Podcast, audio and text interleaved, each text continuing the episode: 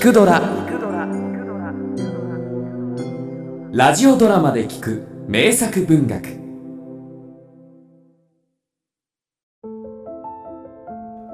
もう何百年も昔のことになりますがこの国に夫に先立たれた女と15歳になる娘がおりました。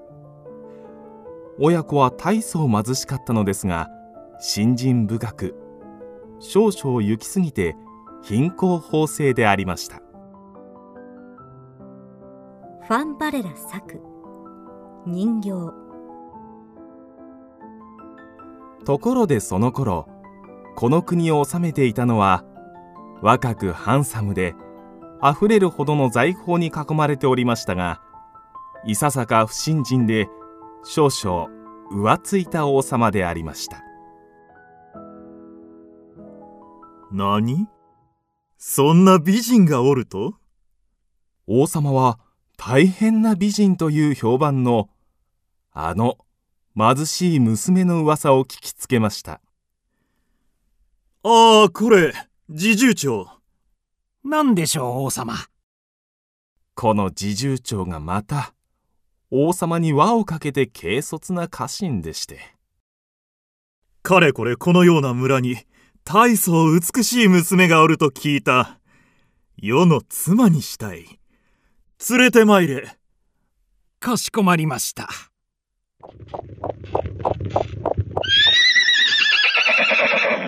ここかその親子の家は。しかしまたなんと貧しい家じゃ。これはこれはどのようなご用向きでございましょう？うふん。私は国王の特使として来ておる。え？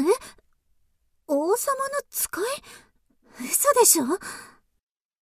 ほう確かに美しい。しかしこの暮らし向きでは到底お妃には。そうじゃえ娘を王様のそば使いに？どうじゃ。こう申してはなんじゃが柱の傾いた後藤家には過ぎたる話であろお断りいたします。うな何ですと？たとえ貧しくとも娘にはきちんとしたしつけを施してきたつもりです。そんなそば使いなどと。しかしお母上そば使いとは申せ王様の。要は王様の妾になれとおっしゃるのでしょう。お断りいたします。手塩にかけて育てた娘です。もしもちゃんとしたお妃として迎え入れるとおっしゃるのでしたら喜んでお受けいたしますが。お母様ええ話にならん。何様のつもりじゃ。身の程知らずな貧乏人めが。この話はなしじゃ。それで結構でございます。それだけでは収まらぬぞ。増長の報いたっぷりと思い知るがよいわ。何？せっかくの申し出を断っただと？うーん世の求婚を拒みよるとは。そんな不埒な親子は金輪際この国の歴史から抹消してしまえ。当然でございます王様。もちろん侍従長は親子があまりに貧しかったので王妃ではなくそば使いとして招こうとしたことは伏せておりましたそうとは知らぬ王様は怒りに任せてお触れを出したのです。全国民に次ぐ王の求婚を跳ねつけた不敬な親子には今後一切隣人として関わることを禁ずる。こうして気高い親子は哀れ。それまであったわずかばかりの整形の手段すら断たれてしまったのです。2人は慣れない開墾作業で路名をつなぐしかなくなりました。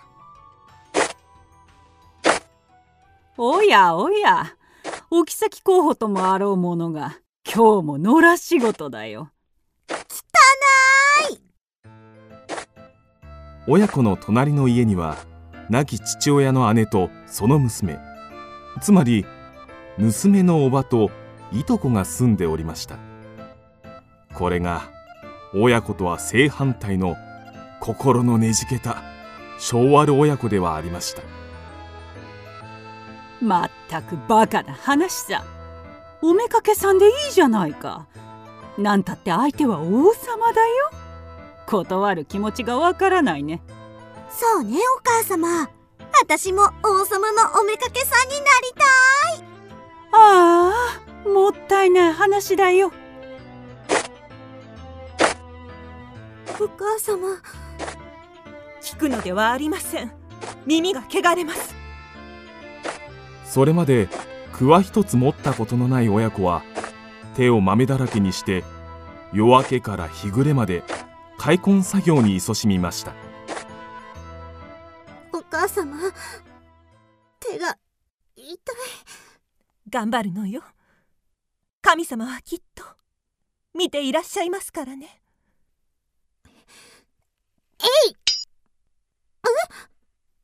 娘が慣れない手つきで振り下ろした桑の先に何かが当たる感触がありました。何かしら？娘が慌てて掘り返すとまあ。それは薄汚れてはいましたがどこか高貴な顔立ちをした一体の人形でした。お母様この子を連れて帰ってもいいかしら？ええ。きっとこれは神様からの授かり物ですよ。娘は人形を妹のように抱えて帰り泥を落とすと歯切れの布で新しいお洋服をこさえてやりました可愛らしいこと。ところがこの人形が世にも不思議な人形だったのです。お腹すいた。まあお前喋れるの？お腹すいた。何かちょうだい。えええわかったわ。娘は自分たちも満足に食べられない中から人形にわずかばかりのパンを分け与えてやりました。おいしい。もうよく食べること。しかもこの人形食べるだけではなかったのです。ち。え？うんち。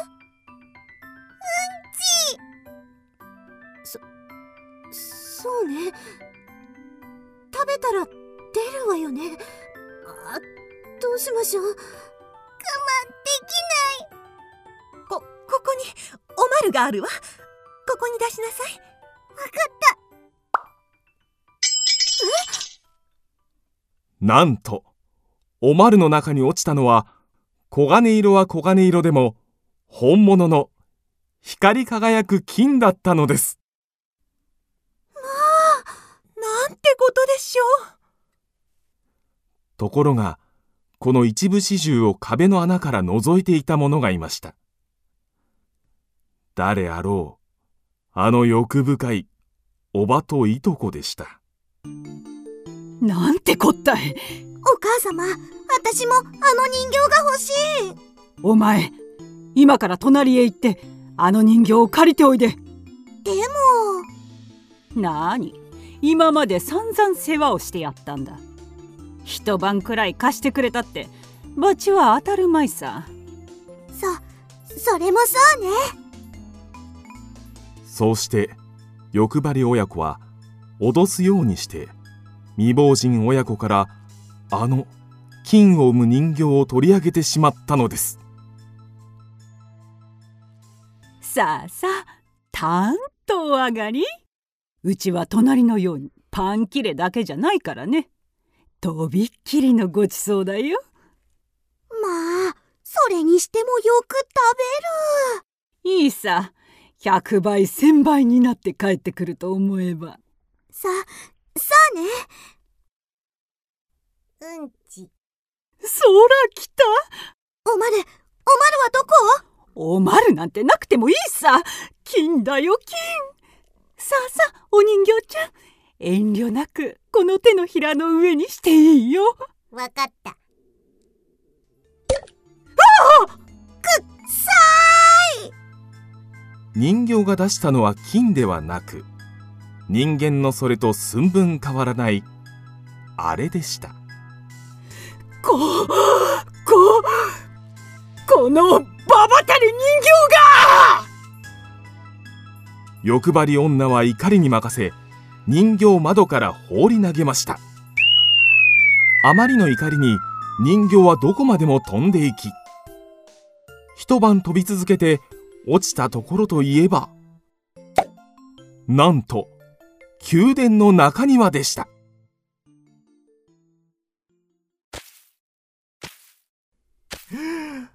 えー、えー、ああ酔った酔った。そこへ現れたのはあの軽薄な王様です。王ともあろう者が泥酔しています。うん？なんだこの小汚い人形は。まあいいか。ちょうどいい的だ。よっなんとはしたない王様でしょうか。しかし、当然報いはありました。よくもやったな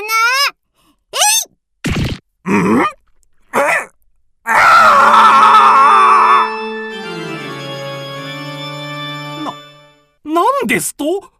王様が人形に噛まれた。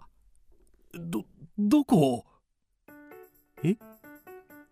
一物をおかまれになった国王が庭に落ちていた得体の知れない人形に大事な場所を噛まれた。しかも人形は噛んだまま一向に話してくれない。この噂はあっという間に王国中に広まりました。お、お触れを王様に噛みついた人形を引き離すことができた者には望むままの褒美を取らす。こうして国中の名医や知恵者が集められましたが誰一人人形を引き離すことができません。最後にあの未亡人が娘を伴って現れました。お前たちか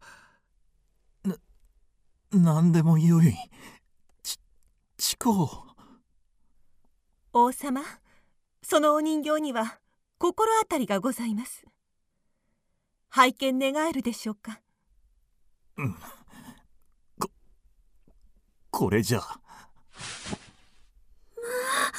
こにいたの？私の可愛いお人形ちゃん。ひどい目にあったね。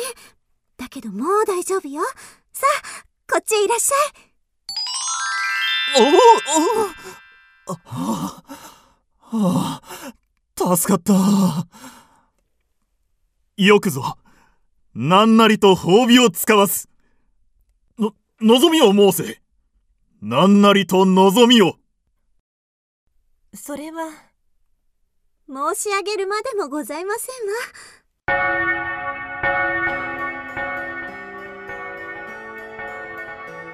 こうして先々代の王と王妃との縁を取り持ったその人形は今も王国の博物館の一番いい場所に着飾って鎮座しています。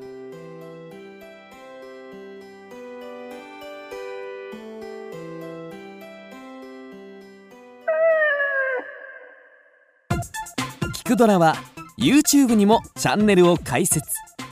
チャンネル登録お待ちしています。そして Twitter で独り言をつぶやいています。